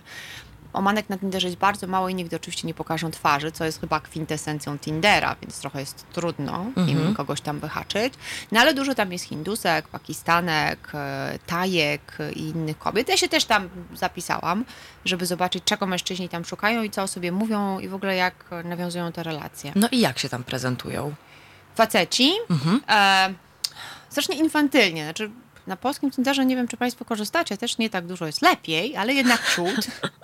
To znaczy oni taką tam tworzą, co w ogóle jest, leży w kulturze Omanu i w kulturze tych mężczyzn, taką bardzo bajkową, baśniową narrację, czyli jestem księciem nocy, który porwie cię na księżycowym pyla, ty księżniczko serca mojego i tam mniej więcej tak, plus żygnięcie emotikonami, jednorożec, tęca, róża, róża, złote pierścienie, róża, róża, jednorożec. No i, a jak w opisie czytasz, to facet jest, nie wiem, radiologiem, geodetą, chirurgiem szczękowym, a jednocześnie tak się do ciebie zwraca. Może to przyciąga. y, No, najwyraźniej kogoś to przyciąga. Na ciebie przyciągnęło? No mnie przyciągało tylko i wyłącznie reportersko, bo pomyślałam sobie, że ciekawie byłoby się z takimi facetami spotkać i zobaczyć w jaki sposób, bo tam zasadniczo nie można mm, chodzić na randki nie z żoną, tak? Znaczy jakby chodzić na to, no tak, no niby trochę można, ale z przyzwoitką i tak dalej, więc właśnie poznanie się, z- poznanie dziewczyny kompletnie obcej na Tinderze i proponowanie jej, nie wiem, jakiejś relacji erotycznej, no super tam ryzykowna sprawa. No ale ale okazało się, że faceci jakoś sobie z tym radzą i ponieważ to są często nieomanki, no to im tak wiele nie grozi, póki się nie afiszują z jakąś tam seksualną rozwiązłością. No ale trafiłam, o czym Państwo mogą w książce przeczytać, na bardzo szczególnego mężczyznę. Właściwie to było zupełnie przypadkowo, bo on po prostu używał słów zamiast tych jednorożców, więc jakoś nam łatwiej się było dogadać. I okazało się, że on y, utrzymuje, można właściwie powiedzieć, prostytutkę, no po prostu Mhm. utrzymankę, którą... Która się przed tobą rozebrała. która się przede mną rozrywała, bo to, to jest jej zawód, dla niej to nie było dziwne. Mhm. I trzyma ją, prawda, od 10 lat dla siebie i twój, swoich dwóch braci bliźniaków, jako taką po prostu, mm, on o niej mówi, um, że to jest jego przy, przyjaciółka, przyjaciółka od miłości, tak, tak o niej mówi, ale ona właściwie po prostu jest e, ich niewolnicą seksualną, tak można powiedzieć. E, Mieszka w przepięknym domu, każdy z nich ma tam swoją sypialnię, swój grafik. I oczywiście z punktu widzenia polskiego, feministyczno, po prostu kobiecego byłam oburzona. Okazało się, że ona wcale nie jest taka strasznie nieszczęśliwa, bo na Filipinach, skąd ona pochodzi, no, jej życie tam było po prostu życiem na klepisku w biedzie i, i, i ona uważa, że właściwie trafiła los na loterii. Tak i nie, bo z drugiej strony takiego samego losu dla swojej młodszej siostry by nie chciała, więc... No ale cóż, coś takiego może funkcjonować i tej, ci trzej bracia od wielu lat tego korzystają. Dwóch z nich ma żonę i to w niczym nie przeszkadza. Powiedziałaś o biedzie i o biedzie w Omanie. O ile ona w ogóle istnieje, zaraz e, sobie powiemy. A tutaj e, widzę już, że Państwo piszą e, bardzo dużo na naszym czacie na halo.radio. Także do tego zaraz się odniesiemy.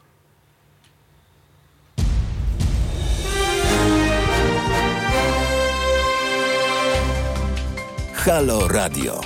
Pierwsze medium obywatelskie.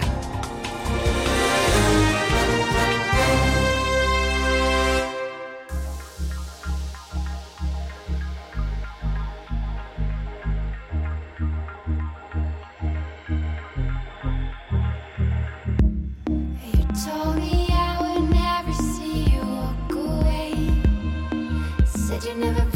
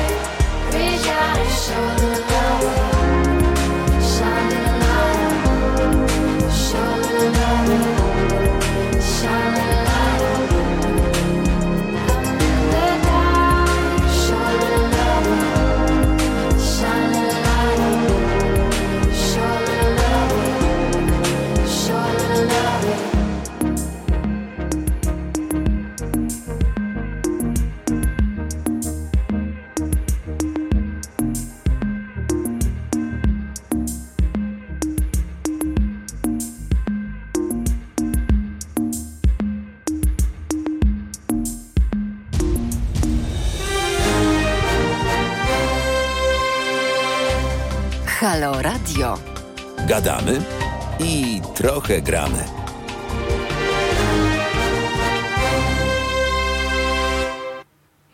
Tak, jeden z naszych e, słuchaczy napisał, żebym miał znowu z 18 lat, bym chciał mieć kilka żon, ale teraz mam 47 i jedna mi styknie. E, A inny z naszych e, słuchaczy zastanawiał się, czy ktoś potrafi czytać z ruchu ust, bo nie wiem, czy Państwo niektórzy wiedzą, ale jesteśmy na wizji, można nas oglądać na żywo. Mnie, Marta Woźniak i Agata Romaniuk, moją gościnię, z którą rozmawiam o Omanie, o jej książce Z miłości to współczuję. To tak, a propos czytania z ruchu ust, to rozmawiałyśmy o sułtanie. Sułtan. Tak, Sułtan to jest Kabus bin Said Kabus, tak. Bardzo ważny element. Tak, bardzo ciekawa postać. To jest drugi najdłużej panujący władca na świecie po El- Elżbiecie II. Em, O, proszę. No, tak. Ona jest nieco od niego starsza, więc ma szansę ją przebić, chociaż jest mocno schorowany i jest władcą Omanu już prawie 50 lat. W przyszłym roku będzie 50-lecie jego panowania, więc naprawdę no pół wieku i mm, zupełnie nieironicznie Omańczycy mówią o tym czasie jako o czasie renesansu, używają tego słowa, bo rzeczywiście przez ten czas Oman po prostu zrobił niezwykły skok cywilizacyjny. Oczywiście dlatego, że odkryto tam ropę w latach 60., no ale też nie wszystkie kraje, które ropę miały tak sprawnie jakby wykorzystały ją do tego, żeby kraj się rozwijał. A tam rzeczywiście prawie, że z rolek rozwinięto autostrady, zbudowano szkoły, szpitale, całą infrastrukturę, a jednocześnie odbyło się to w zupełnie innym stylu niż w Dubaju, bo nie powstały tam wieżowce, oni nie próbują udawać, że są pozłacaną Europą, mm, budują zgodnie ze swoją tradycją architektoniczną i sułtan jest naprawdę takim dobrotliwym, choć autorytarnym władcą. No i jest samotny. Nie ma, tak jak nasz e, słuchacz ma jedną żonę, no to sułtan nie ma żadnej, co w tym regionie świata jest no, szalenie dziwną rzeczą. To znaczy, jeden z, z szejków e, w, w Emiratach ma 13 żon, drugi ma 6. No, no, każdy ma przynajmniej jedną tą żonę. On miał żonę przez bardzo krótko, ponad 3 lata w latach 70., odprawił ją, jest bezdzietny. Tajemnicą Poliszynela jest, że nie przepada tak bardzo za kobietami raczej y, za mm, panami. No ale też w związku z tym nie spłodził potomka, co jest dynastycznym bardzo dużym kłopotem, no bo kto to władzę przejmie. No Jest- właśnie, kto? No jak, właśnie. jak to jest rozwiązywane wtedy? No to jest tak, że jest w tej chwili musi to być mężczyzna i to z tego, e, z tego rodu, czyli jakoś tam spokrewniony z Saidami i jest 88 pretendentów do tronu, bliżej lub dalej z nim spokrewnionych. Casting E, z etapami. Tak, casting z etapami. E, natomiast on, co jest bardzo dziwne, nie wskazał nikogo oficjalnie i publicznie, natomiast zapisał podobno nazwisko no, rekomendowanego e, następcy na dwóch, e, w dwóch kopiach na listach, które są ukryte w dwóch częściach kraju. W 2019 roku, proszę Państwa, po prostu średniowieczna trochę metoda. No ale ryzyko jest takie, że jak on umrze, no to nie wiadomo, czy te listy zostaną odnalezione, czy nie, No czy tak. nie zacznie się jakaś wojna domowa, czy Emiraty nie będą chciały Omanu przyłączyć jako Do kolejny. Mhm. Emirat, bo to jest bogaty kraj. Więc właśnie nie wiadomo, co się stanie. Dziwne jest to, że sułtan o to y, nie zadbał. Mówi się o nim, że on jest poślubiony z Omanem i dlatego dzieci ani żony nie ma. Tak w każdym razie Omańczycy tłumaczą, jak się pyta, dlaczego nie ma żony? No oni mówią, a poślubił Oman. No i poślubił Oman, mieszka w zamku przepięknej twierdzy, wybudował sobie operę, bo jest wielkim miłośnikiem tejże. No i jest takim naprawdę nie, niezwykłym człowiekiem, który właściwie, on mi przypomina taką przedekorowaną woskową figurę, ponieważ on się praktycznie nigdy nie wypowiada publicznie. E, oprócz tego, że się tam modli w jakieś święta, na jakichś takich masowych zebraniach, no raczej o, o, o, wy- wydaje obwieszczenia i odezwy do narodu, a jednocześnie jest przez wszystkich Omańczyków strasznie kochany. I to jest trochę tak, że gdybyśmy były Omankami, to pewnie miałbyśmy samochód obklejony kabusem i, i znaczek w klapie, albo w ogóle i tatuaż sułtana, naprawdę. I to nasza, nasza jej, jego wysokość. Tak, oni Jego zawsze oni mów, nie mówią o nim inaczej niż jego wysokość, coś tam, coś tam. Hmm. E, I tak jak powiedziałam, to jest zupełnie szczere, a nie ironiczne, ale nie dziwne, bo to są ludzie, którzy jeszcze pamiętają te czasy, kiedy nie było bieżącej wody i mieszkali na klepisku. No to, to się działo za, zadziało za jednego czy dwóch pokoleń, więc, No nie dziwne, że właśnie. ta miłość taka jest wielka. No właśnie, pytanie brzmi. ym, d- d- Sułtan doprowadził właściwie do tego, w związku z, z, z ropą, w związku z wykorzystaniem tego surowca bardzo mocno, do wzbogacenia się kraju właściwie w bardzo krótkim czasie. Tak. I kiedy czyta się Twoją książkę, to ma się wrażenie, że tam nie ma czego, bieda nie istnieje. E, Nie istnieje ciułanie od, y, od pierwszego do pierwszego. E, Nie istnieją no nie wiem, jakiekolwiek problemy społeczne związane z mm, niskim majątkiem, bo tam na przykład jedna z twoich bohaterek, ale ona jest akurat z rodziny królewskiej, to jedzie do dentysty do Londynu. Tak, ale to jest akurat rzeczywiście księżniczka, ona jest bezpośrednio spokrewniona z sułtanem i, i, i w ogóle to tam ma kilka domów w Londynie, to specyficznie. Natomiast rzeczywiście ten, ta, ta, ten odsetek ludzi bardzo bogatych jest wyższy niż w innych krajach, ale w ogóle rozwarstwienie społeczne jest mniejsze. To znaczy, tak jak u nas no, są różne klasy, nie wiem, przez, od ludowej przez średnią, wyższą i tak dalej, to tam nie ma tej klasy całkowicie najniższej. W każdym razie nie stanowią jej Omańczycy. E, Bo trzeba pamiętać, że tam bardzo duży odsetek e, mieszkańców stanowią no, ludzie z innych krajów, którzy są tam ściągnięci do pracy. Hindusi, Pakistańczycy, obywatele Sri Lanki. I to oni żyją, też bym powiedziała, nie, nie w biedzie, nie w takiej biedzie w rozumieniu, nie wiem, całkowitego ubóstwa i nie wiem, faweli, braku dachu nad głową i powiedzmy głodzie. To, to, to w ogóle czegoś takiego tam nie ma. No ale powiedzmy w relatywnie bardziej deficytowych warunkach. Natomiast sami Omańczycy nie, też dlatego, że jest bardzo rozbudowany system wsparcia społecznego. Mm, I właściwie, jeśli człowiek chce pracować, kształcić swoje dzieci, wiem, korzystać z opieki zdrowotnej, to może i będzie miał to wszystko za darmo. Tam też nie ma podatku dochodowego. Nie wiem, czy Państwo to słyszycie. Nie ma podatku dochodowego. Czyli co człowiek zarobi, to z tego wkłada do garnka. No oprócz tego jeszcze ma darmową szkołę, jeszcze ma darmową służbę zdrowia i tak dalej, i tak dalej. Oczywiście utrzymać taki poziom życia będzie bardzo trudno, bo szacuje się, że zasoby ropy, a faktycznie takiej ropy łatwej, czy łatwo wydobywalnej, skończą się za 15 lat. Czy wtedy? jest jakiś plan awaryjny? Czy sułtan na przykład E, o tym pomyślał? No tak, trochę pomyślał i rozwijają inne gałęzie gospodarki, budownictwo, turystykę, ale to nie przyniesie w takim szybkim tempie takich dochodów, jakie przynosiła ropa, czy rybołówstwo na przykład. Więc trudno sobie wyobrazić, co to będzie. I dlatego też wraz ze śmiercią sultana, a on jest bardzo chory i ma 79 lat, to nie tylko skończą się pewnie rządy dobrotliwego władcy, ale też w ogóle może to przypaść na moment, w którym skończy się ten dobrobyt, taki właśnie wypompowany prosto ze złóż ropy. E, Więc jedźcie Państwo do Omanu teraz, e, kiedy ten kraj jest bezpieczny, kiedy jest e, otwarty, liberalny, a też piękny turystycznie, o czym w ogóle nie mówiliśmy, ale jest to kraj, który ma ponad 3000 kilometrów dziewiczego wybrzeża, gdzie właściwie nie ma turystów gdzie są fantastyczne góry, e, ładi i, i górskie jeziora, które tak jak morskie oko wyglądają, tylko są ciepłe i można się w nich kąpać, bo tam jeszcze nie ma szlaków, tam jeszcze nie ma budek z hot dogami. I to jest też zaleta tego kraju, że on pod tym względem jest. A Omańczycy on nie jest- uprawiają turystyki w zasadzie. No właśnie, ale to mm, ta turystyka tam się nie pojawia ze względu, no nie wiem, na, na koszta, na... Znaczy, trochę to jest tak, że mm, tam jest rzeczywiście drogo, ale co to znaczy drogo? Znaczy, jak się mieszka w drogich hotelach, to tak, ale jak się pojedzie z własnym namiotem, a wszędzie można tam namiot rozbić i, ym, i stołuje się w, nie wiem, jakichś tam właśnie hinduskich bardziej jadłodajniach i tak dalej, to, to tak bardzo drogo nie jest, więc to chyba jest raczej tak, że to jest no nie wiem, ile z Państwa wcześniej myślało o wyjeździe do Omanu, czy słyszało o tym kraju. On po prostu nie jest na tej liście takich, jakby to powiedzieli obrzydliwie agenci turystyczni, na liście po- popularnych destynacji jeszcze.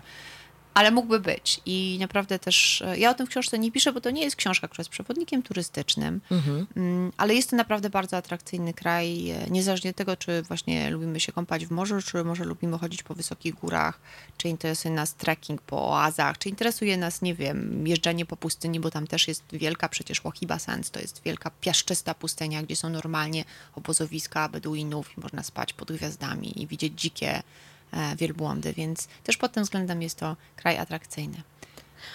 A biorąc pod uwagę jakby twoją y, wizycie w Omanie, kiedy ostatni raz byłaś w Omanie? W zeszłym roku w listopadzie. W zeszłym roku w listopadzie. Ty y, wtedy już pojechałaś z zamiarem pisania To w ogóle to już był kolejny raz, kiedy pojechałam z zamiarem pisania książki. Właściwie to był ostatni, pojechałam na ostatnie wywiady wtedy. Mhm. I ty patrząc, czy, czy jakby podczas swojego, swojego pobytu, czy 10 lat temu, czy teraz y, na potrzeby pisania do książki, czy poznałaś tam Polaków? Tak, tam jak ja tam mieszkałam w 2000, y, przyjechaliśmy tam w 2009 roku, to tam nas było chyba kilkanaścioro. Pamiętam to bardzo wyraźnie, bo wtedy były wybory parlamentarne czy prezydenckie. W każdym razie jakieś ważne wybory. I komisja wyborcza wyglądała w ten sposób, że Renia, która jest takim sołtysem najdłużej w Omanie mieszka, obdzwaniała wszystkich i mówiła, co wy jeszcze nie przyjechaliście głosować. Tak mała była ta społeczność. Teraz Polaków jest e, No i teraz, żebym nie skłamała, ale pewnie ze 400 al- osób albo coś takiego. Chociaż paradoksalnie teraz w przyszłym tygodniu nie będą mieli niestety, ponieważ nie ma tam konsulatu, więc nie będą mieli własnej komisji wyborczej, nie mogą głosować w Omanie. Bardzo rozpaczają z tego powodu. Więc teraz ta społeczność jest większa, no bo właśnie więcej ludzi zaczęło jeździć do pracy, szczególnie w branży paliwowej, naftowej i tak dalej. Em, I strasznie miło wspominam ten czas, kiedy nas tam było kilkanaście osób, wszyscy się znali. E, Było tam trochę Polaków, też dosłownie trzy czy cztery osoby, które tam mieszkają jeszcze od lat 70. Jedna z nich jest zresztą bohaterką jednego z rozdziałów. Tak, jest to e, bardzo książki. ciekawa, ciekawa postać. Bardzo ciekawa postać, rzeczywiście pani Bożena, która poznała Omańczyka w Polsce w latach 60., jak on z ramienia UNESCO przyjechał kształcić się, przyjechał kształcić się w Polsce i przywiózł sobie z Polski, z Włocławka, żonę Bożenę, która do dzisiaj tam mieszka. Y, Słuchaj, tutaj jest ym, pytanie od y, słuchacza, że mówimy o Omanie w samych superlatywach. A jaka jest ciemna strona tego kraju? Och, ciemnych stron jest cała masa. Nie ma tam właściwie żadnej wolności słowa. E, Demokracja jest absolutnie fasadowa. Niby są jakieś tam wybory do Madżilisu, ale tak naprawdę nie ma. Wszystko jest niezwykle upolitycznione i władza zarówno na poziomie lokalnym czy samorządowym, jak i najwyższym jest zależna od koligacji rodzinnych. E, Przemoc domowa jest niepenalizowana właściwie w żaden sposób, to znaczy nie ma osobnego paragrafu. Ja to też w książce piszę, bo po prostu to, co się dzieje za zamkniętymi drzwiami domu, to jest właściwie taka Tak. sprawa. A gwałt małżeński to w ogóle nie jest pojęcie, które istnieje. Um, relatywnie, no nie, właściwie pewien forma, forma nowoczesnego niewolnictwa, to znaczy ci pracownicy sprowadzają z biednych krajów Azji Południowo-Wschodniej, pracują właściwie jak niewolnicy, znaczy zapierają im się paszporty, oni mają bardzo ograniczone prawa, często przez wiele lat nie wracają do domu, bo ich omański sponsor tak naprawdę płaci im grosza. To się teraz w ciągu ostatnich lat próbuje władza to trochę regulować.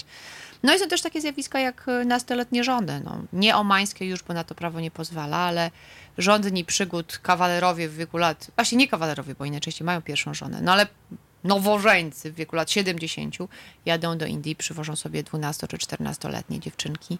Tak, I jest to bardzo rzeczy- mocny rozdział w tej książce, E, taki, że trzeba trudny dla nas odetchnąć. to w ogóle, te, te, historie są dla mnie były bardzo trudne do przełknięcia, czy w ogóle opisania ich, e, a z jednej strony, z jednej strony, no bo to kompletnie nie, nie godzi się z naszym światopoglądem i, i moralnością, a z drugiej strony wiem skąd to się bierze, no po prostu to są mężczyźni, którzy jak byli chłopcami, to ich ojcowie też mieli nastoletnie żony, bo wtedy średnia oczekiwana długość życia była 40 lat, więc dziewczęta 14-letnie były wiecie Państwo, no praktycznie w połowie życia, no były dojrzałymi kobietami z ich punktu widzenia. No i teraz oni są dojrzałymi mężczyznami te 50 lat później, postępują tak samo jak, jak ich ojcowie.